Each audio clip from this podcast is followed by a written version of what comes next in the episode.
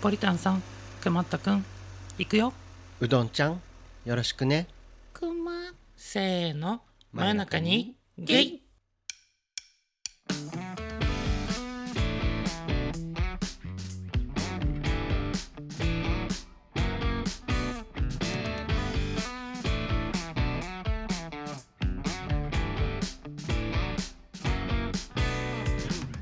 はい皆さんお世話になっております真夜中にゲイですこのポッドキャストは東京在住ほのぼの系お兄さんゲイカップル2人がどちらかが死んでも悲しくならないように真夜中にこっそりと会話をしている番組ですシクラメンを眺めながら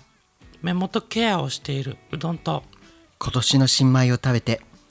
大満足なポリタの提供でお送りしまンすお送りしますということではいポリタさん聞きました G up to you あ G アップトゥーユーの話ですねはいあの先月はいゲイポ業界で行われましたけどうんも、うん31番組でやったはいあの企画ですね企画ですねはいまあ我々、まあハードセックスというも のを行わさせていただきまして、しましたねまああの多数の方からはい「何これ!」みたいな感じ何これみたいな感じのそうだったっ けわかんないけどこう来たかとああまあね、はいだいぶ言われるねようなだいぶ斜めな方にね、はい行きましたね我々は来ましたけどこれは大成功ですね。大成功でした かまああなたの思惑としては大成功だねしめしめと。はいっていうかまあ僕の頭の中がねちゃんと形になったので ああそうね楽しくはい思えていたんですけれども、うんそんなこともありましたが、はいはいはいなんと僕らの番組を紹介してくれたああ番組さんがいらっしゃるんですよ。あの順番でね紹介をすることになっていたから赤サタナ浜やらわでさ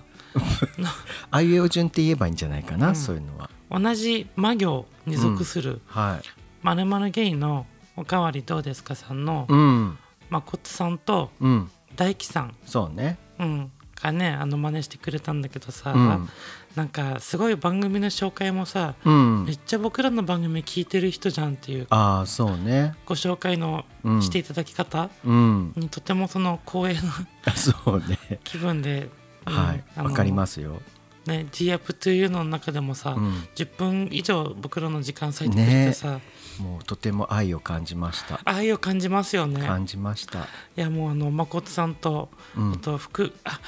元井大樹さん もっといいそうねちょっとうんうんああそうねもうダメダメそうダメですダよメですよねそれはダメですはいあの、イタチとフクロウのアートワークの方たちなんですけど、うんイタチの方がうん誠さん、うんであの福あいいな フクロウのもうやめ方がなさいフクロウの方が大樹さん うんそうねですね。うんであの番組ねあの最近聞き始めさせてもらったんですけれども、はいはいなんかちょっとこうマヨゲイズムを感じるようはいいなつ見 て勝手に親近感をあそう湧きながならん、だはい、聞かせてもろってますのではいあのこれからもはいなんとかなうどんとポリタンと、うんね、提供していきたいと思うんですけれども提供していきましょ聞いてくださいなう 何を急に何あの僕ねうん今年花を買ったんですよ。ああそっかさっきのねそっかなんもうさ話が飛び すぎてオープニングのことすっかり忘れてたそうねそうねはい、はい、何の花をはい、シクラメンを買うたんです買いましたねでもこれね久しぶりに買うたんです、そうだねお花はあんまり買わなかったもんね、今までうんずっと心の中でうんうんあのシクラメンって好きだったんですよね、うんシクラメン買いたいな買いたいなと思って、うん10年ぐらい前に1回買ったことあるんですよあね結構昔に買ったんだそう、うん冬の花っていうイメージがあって、うんであの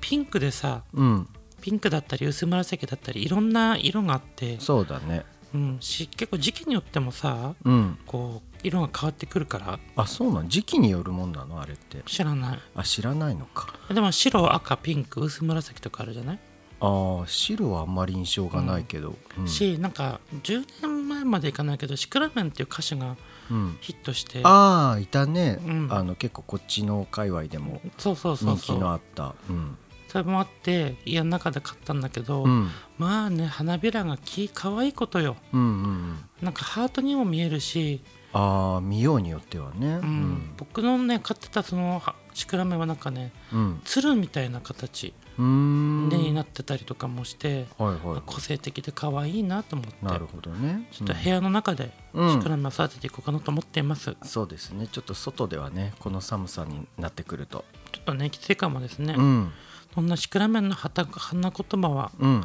遠慮清純はいはい内気ですって、えソロモン王が王冠に花のデザインを入れようとさまざまな花に相談するもどれも断られてしまいますー、な何言ってるかちょっ とよくわからないんだけど ソロモン王ソロモン王がうん王冠に花のデザインを入れようといはいさまざまな花に相談するもうんどれも断られてしまいまあす花に相談したんだでなんか出てきた Google 先生がう ーんそんな花言葉、うん僕にぴったりですね清純内気ですってですねでですよね ねえまあそんなことはさておき乾杯いたしましょうかじ ちょっゃとあ待ってでもあなたのことをまだ紹介していないんですけれどあももう僕のことすらも忘れていたいや自分で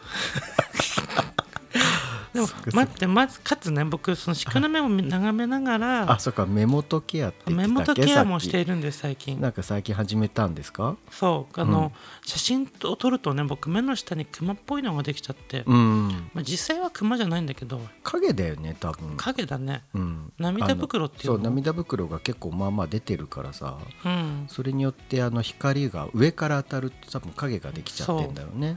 であの我々あのポッドキャストウィークエンドに行くじゃないですか、うん出るじゃないですか、うんあのなるべく美容にもね心がけ てあ美容にはいあそうなんですかあのなるべくよく見られたいというああそ衝ん動があなるのであれシクラメンの花言葉から離れ始めたとても目元のねうんケアをしていこうと、ああ12月に向けてケアをはい、して豆いくんです乳、ねイソフラボン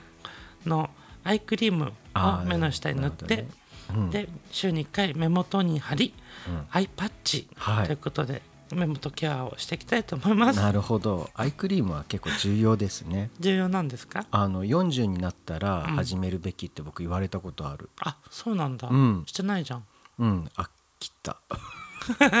最初の頃してたんだけどあ飽切きっったちゃっ そっかた、うん、じゃああのこれで皆さんと会う時は目がクリクリと輝くでしょ輝くでしょ う予報みたいになってるけど大丈夫う、でポリタンさん何ですか、はいはいはいはい今年の新米を食べて大満足しているんですか、そう今日のお昼にね早速食べたんですけども、うんはあのまあ、前回でもねちらっと触れてはいるんですけれどもあの新潟にいバスツアーに行ってきたんですよねこのそう10です月のね頭の3連休の真ん中の日に。でその、まあ、新潟といえばやっぱり魚沼3魚沼さんのコシヒカリがすごい有名じゃないです有か。名ですよね。うんん。で今回のバスツアーでもうん。魚沼は魚沼でも、うん南魚沼うん。のあのコシヒカリを、うまんあ、買わせていただきまして、そうね、バスツアーのプランに入ってるんですよね。そう入っていて、うん。で今日は早速お昼にね、うんそれを炊いてうん。僕の大好きなハンバーグとともにはい。食べたんですけれども、うん。まあ美味しい、美味しいね。美味しかったねみずみずしかったね。うんもう色も綺麗だしね、うあん。の食感もね、うんもっちもちして美味しかったやっぱね、うん違いますね、新米は。違うかつコシヒカリは違います違ね。うね、もううんちょっとね普段ねあの無洗米とかでね炊いてるからね、うんあんまり気をね使ってるようで使えては十分やなかったんですけど、最近は特に玄米が多かったですねあ。そうねちょっと最近2人とも減量をしているので、うん。あの白米はちょっと控えめにして、うん。だいもう8割9割ぐらいはねうん普段は玄米を食べてますね、玄米でも美味しいんだけどね、十分。まあ最近のは美味しいのもありますよね、うんうんはい。はい まあ間を作らないです、 まあ、というところでね、まはあ、い今年のね新米を食べることができて美味しかったんですけれども、はい。じゃあそんなところで乾杯をしていきましょうか、乾杯をしていきますよ。はい今日はね、ちょっと珍しい音が聞こえると思います。どうだろうあ確かにちょっと珍し いかもあくせ。臭いとか言わないでで今日ははい僕はねちょっとなんかね不思議なものを持ってますけどもうん全身毛むくじゃらになったあなた、あなたこれからなるかもしれませんあなたはいでもこれからデートに行きますはいどこの毛から処理をしますか、はいせーの真ん真ん中中ににゲゲイイ乾杯乾杯うんあー日本酒いっちゃった美味しい美味しいね 堀田さん今日の日本酒は何ですか日本酒って言っちゃった 日本酒ですはいあのこれどこで買ったんだっけ忘れちゃったんだけどこれ日本橋のね物産展みたいなところで買ったんそだうけどだよねなんか物産店っぽかったよね北越雪府に登場する移住雪男うんなんかそう雪男っていうねうん、あの銘柄でなんかパッケージにもね、うんまあ実際はワンカップなんですけれどもうん、あの雪男のような柄がついててねこれも日本酒だあじゃない新潟だああそっあから新潟だったんだなんてねいうのこれうんもたまたまですけどそうね雪男の絵が描いたカうんップグラスも可愛いでございます、可愛いよねグラスにうん雪男が書いてあるんですけど、そうなんだよねスキー乗ったりそ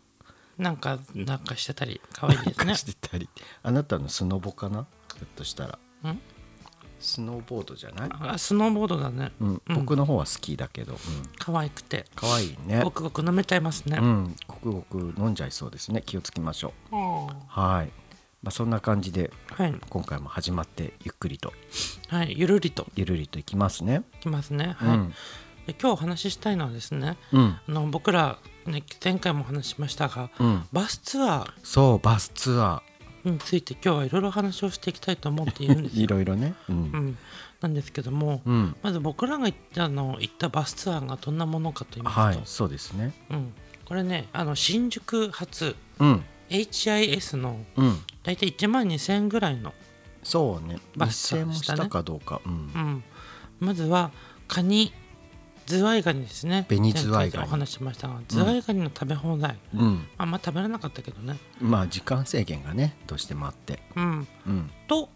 その次に清津峡渓谷ト ンネル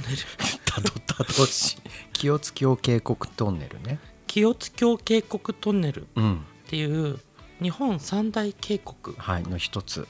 なんですって、らしいんですよ ね。まあ他がどこなのかあんまよく分かんなかったけど。うん、うん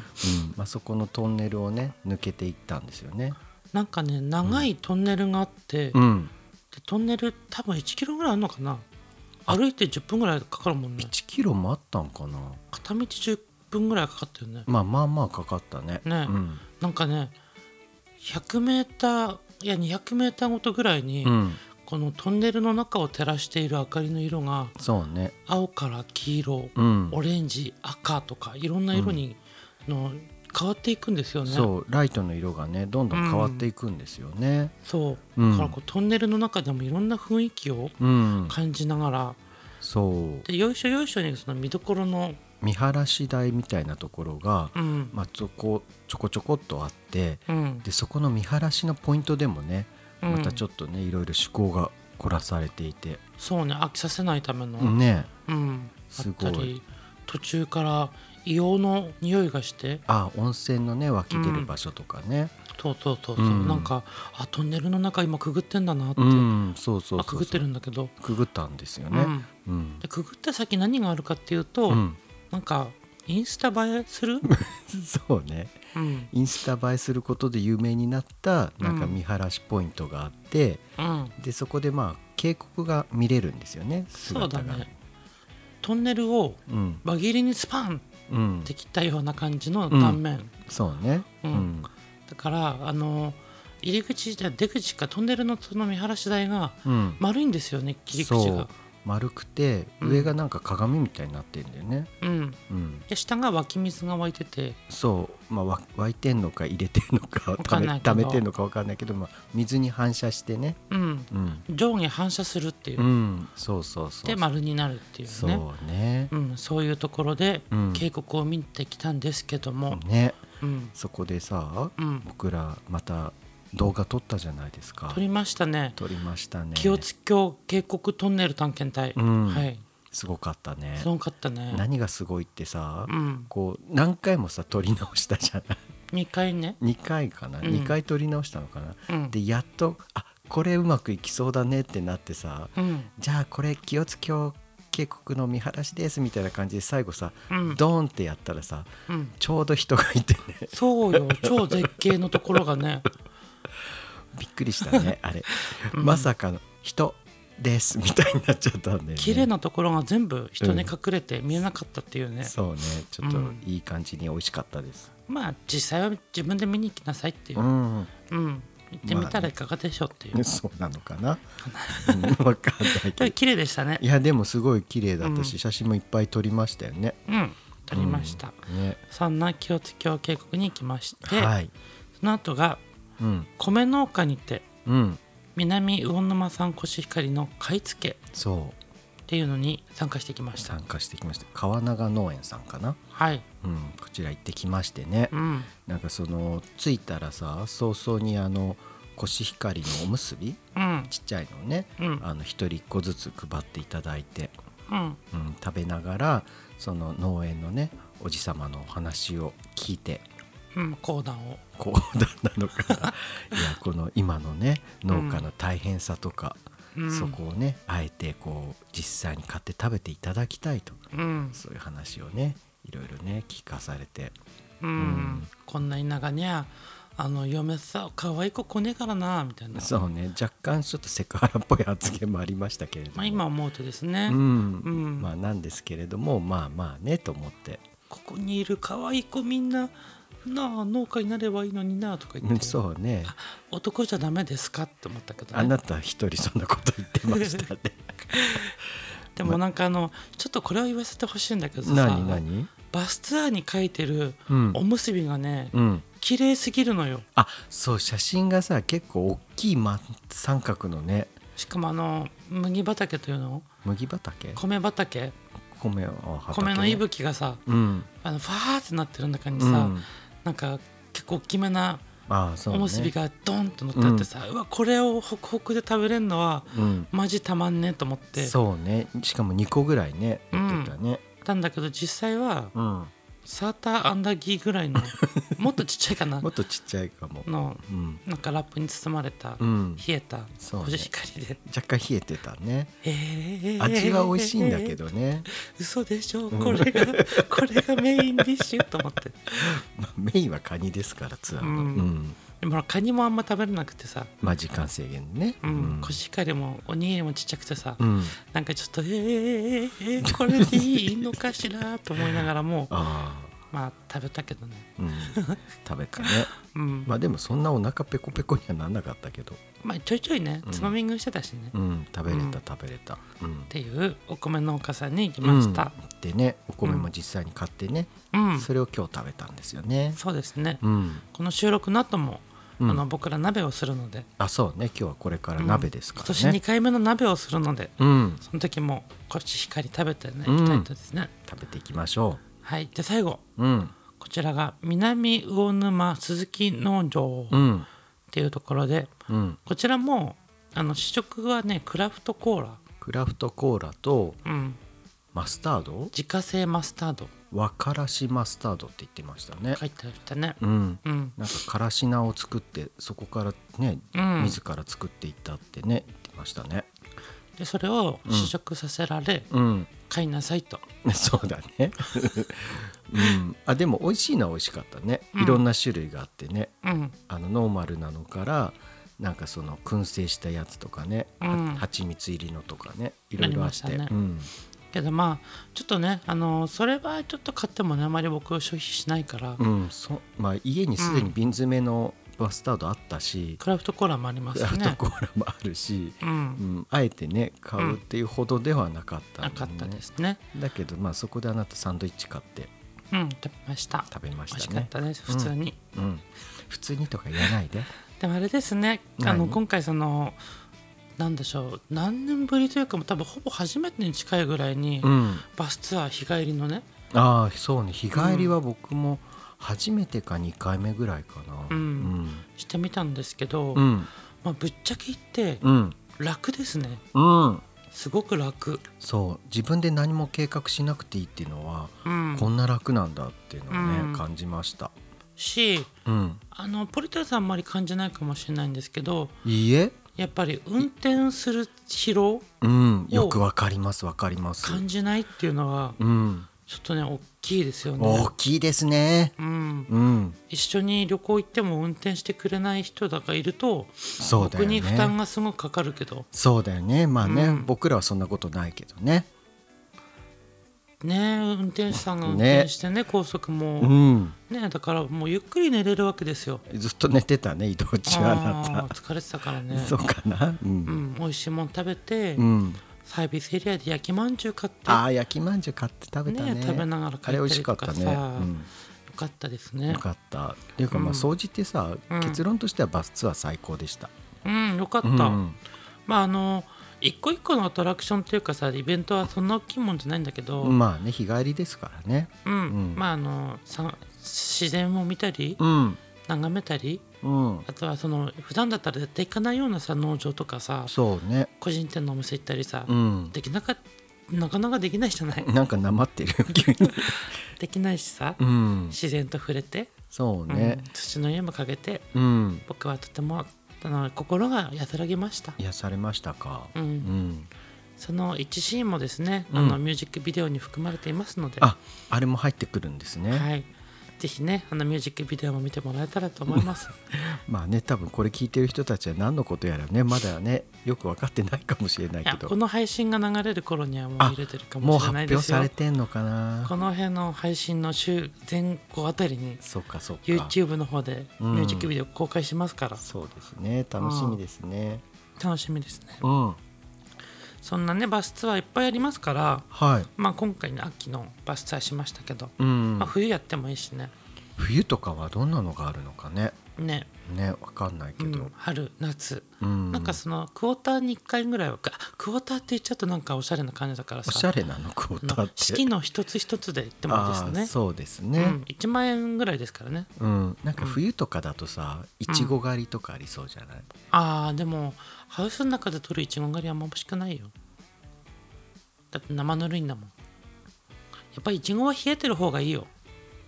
ちょっといろんななんか今いろんな声がちょっと頭の中で聞こえてしまったんですけどまあそこはさておき、うんまあ別にいちごにこだわらずにね、うんいろんな果物とかがね冬は取れますから、そういったものを食べたりうん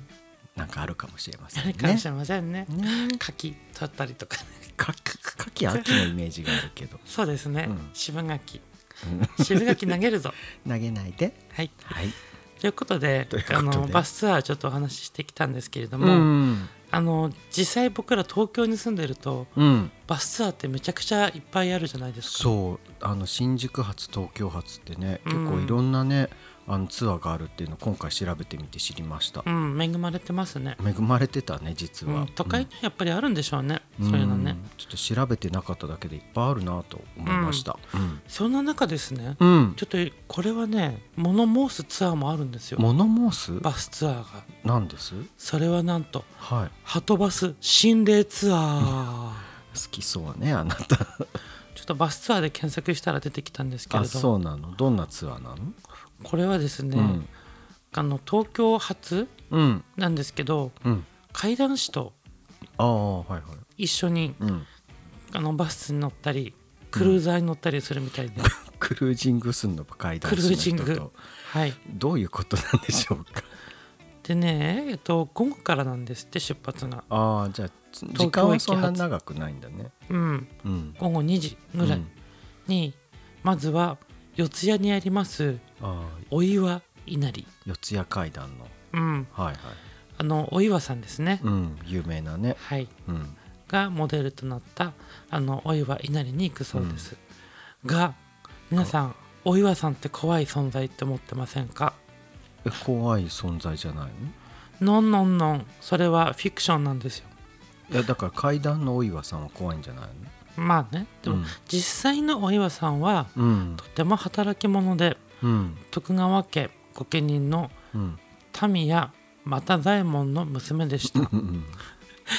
民谷家の養子になったは伊い右衛門の妻として苦しい家計を支えは民谷家を見事に再興いうん民谷家邸内にあったお稲荷さんはこのお岩さんにあやかりたくさんの人から信仰を集めたそうですはということでお岩さんって実際は働き者ですごいいい娘だったみたいですえっねていうかそもそも実在するのそのようよおかしくないだ ってなのでこのねおいおお岩稲荷神社は商売繁盛や心願成城合格祈願読め読めないならいいよ読まなく てご利益があるそうでごす利益があるんですねはいそんな四谷のお岩稲荷うんはいその次が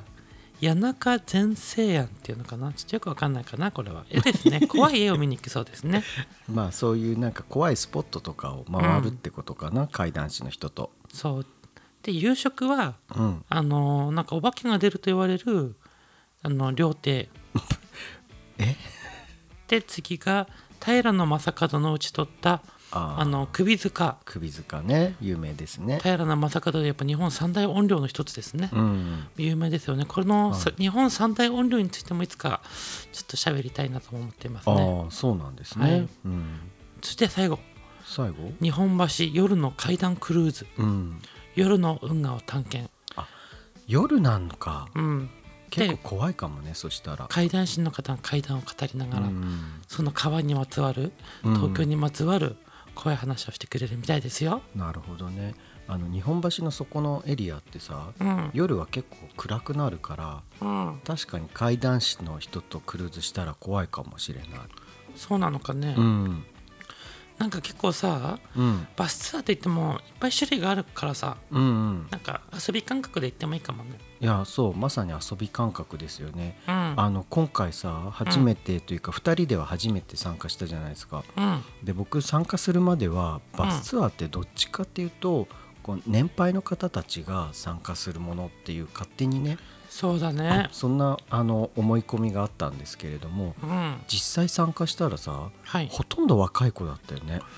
うん、8割9割、うん9割はうん20代の子、そうびっくりしたこんそうこの若い子たちが参加するんだと思ってね、うん、結構びっくりしました。したし、うんなんかねスタバのコーヒーとかさ、うんお菓子とかさうんスマホタブレットうんいろんなものを持ってきててああそうねのバスの中うるさいわけずずっと喋ってたよね彼ら。うん若い子 ねだから修学旅行みたいだねってほん二と人で修学旅行だよね話してたよね。うんうんだから寝ようと思ったらノイズキャンセリングのイヤホンないと寝られあなあいけどそうね寝たかったらね。うん、うんなんか久々になんかそういううん修学旅行っぽくて、うんあんまり修学旅行楽しんだ覚えがないからあそうだったんだ。うんうんなんかちょっとウキウキしましたああね若返った気持ちで。うん、うるさいのもまあたまにはそうだね。いいかなと思えなたるほどパスターですねう。んただその若い子たちがいるからさ、うん僕見てて結構びっくりしたんですけど、うんサービスエリア行くたんびに彼ら毎回なんか買って食べて んのすごい食欲だなと思ってねえ僕も食べてたよ。あなたはだってさ、うん焼きまんじゅうぐらいじゃん買って食べそたうだっけ？うんうんいや結構なねごてっとしたものをね買って食べてたから、うんうん食べるな若い子ってと思って見てまし た楽しいんだよ。いや楽しかったんだも、うんんうん真夜中にゲイ。うんで特にさ今回行って新潟ってさ、うんお土産も結構安かったね、あ安かったね。ううんんなんかこれはいいわと思っていろいろ買ってしまいました実はうん買ったんですけれどうも、んそんな中でうん今週のゆゆ式有識でれってってれって出た 今週の有識出ましたよ今週のゆゆ式。何でしょうか今週はですねこのまあバスツアはい、ーないしは旅行に関わるうんとんでもないゆゆ式で。とんでもないんですかございこれましてはい、でどう改善していこうか、改善の話までするんですか、はい、考えているわけですけれども、はい、はい、これはね皆さん多分思うことがあるでしょうんうんう宮城県の名産物といえば、うん思い浮かびますか皆さんあれですよねお菓子の方ですよねお菓子ですね、うん宮城県うんの有名な有名なお菓子といえばポリタンさんメーカー萩の月ですね萩の月でございますね、これはもうあの50年くらい前から多分あるんですよね萩のあ月そんな古いんだね古いのうん僕のちっちゃい頃からうん萩の月ってうん手のひらぐらいの大きさでさうん、なんかもう食べたら幸せにな る美味しいよ魔法のお菓ね子、うん、カスタードが入っててねと思っていましたけどうも、んなんか最近さ至る所で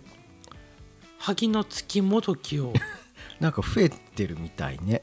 なんか ね見ることがうんとても多くなってきましてわかるあのむかはい昔はねうん鹿児島のうあんのカスタ丼っていうお菓子があってどこの博多鹿児島鹿児島うんそれと萩の月が似てるよねっていう論争がずっと続いてたんですねだけどど今やそれどころじゃなくなっていてうん全国のあちこちに似たようなものがねあるみたいですねあるみたいですねってことを知りました、そう今日ねうん僕今手元にあるんですけれども、はい新潟にもありましてあったんですよね、うん、新潟はいその名もその名も魚沼の月魚沼の月パッケージも若干似てるのよねねうんでもねだいぶちっちゃいねあそうちょっと大きさは萩の月より少し小さめちょっと開けてみましょだう、いぶちっちゃいねあ見た目はなんか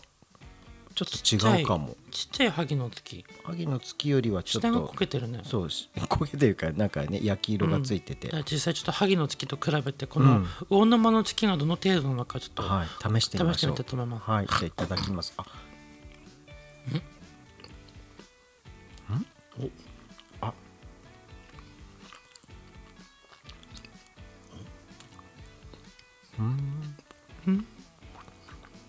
プータンさんどうですかワインはえっとえっと味はほぼ一緒でうんただちょっとカスタードクリームが萩の月より少し少なめかなと思った少ないねうんかすあのスポンジの部分が多いうんうんスポンジはねあの萩の月よりもちょっとサバッとしてるサバって何パサッとか あまあそうねうんあでも一口食べると違うわうんやっぱ萩の月すごいわうん 美味しいあっちの方が新潟の方ごめんなさい 魚沼の月うん惨敗です、惨敗は言い過ぎです まあでもやっぱ萩の月うん美味しいんだなとは思いますけれども、んそうねまあ、ただねちょっとねいろんな県にあるんですようん、うんなんかね調べてみたらいっぱいありましたねうん、うまん、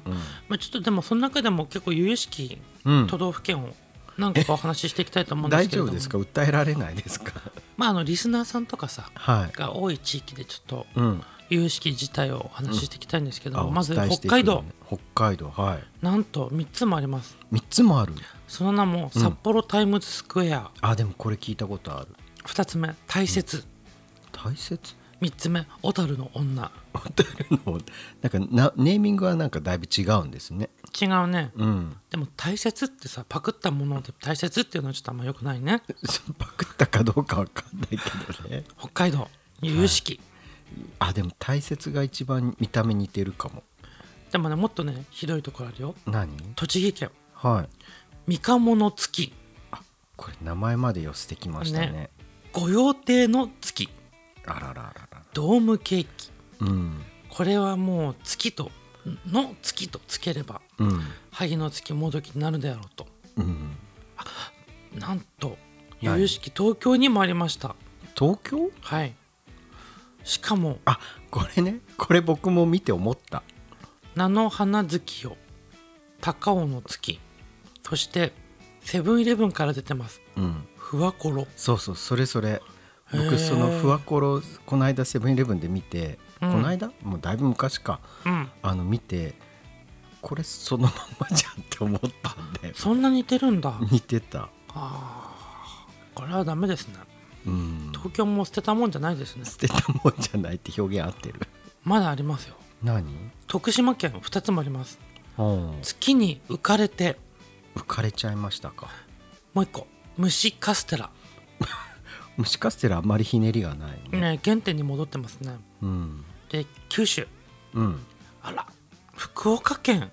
あうんら、なんか福岡県に有名なポッドキャスターさんいましたねいますねねうんえ海もみみ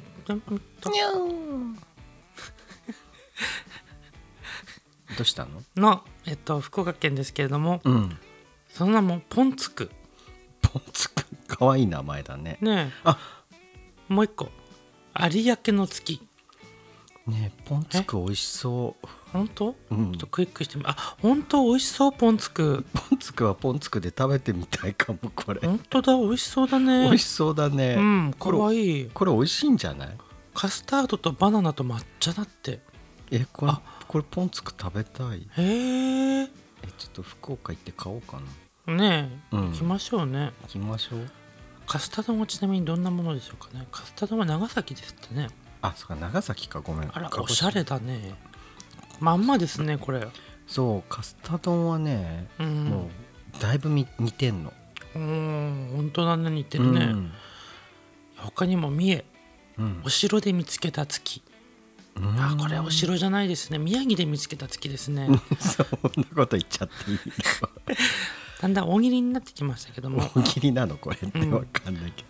でもねまあ、うんまあ真似しやすいねあうのん素材だよね、スポンジケーキに中にカスタードを入れてるだけなんでそうだねうん、まあ萩の月がパクられるのも悪いよねまあパクられやすいそうだね素材だったっていうのもあるけどねうんもうこれは47都道府県全部揃えていいんじゃないでしょうかうん、あってもおかしくない、うんなんとかの月シリーズにしてくれてもいいぐらいな、これからさうんいろんなとこ旅行行ったら、なんとかの月を買って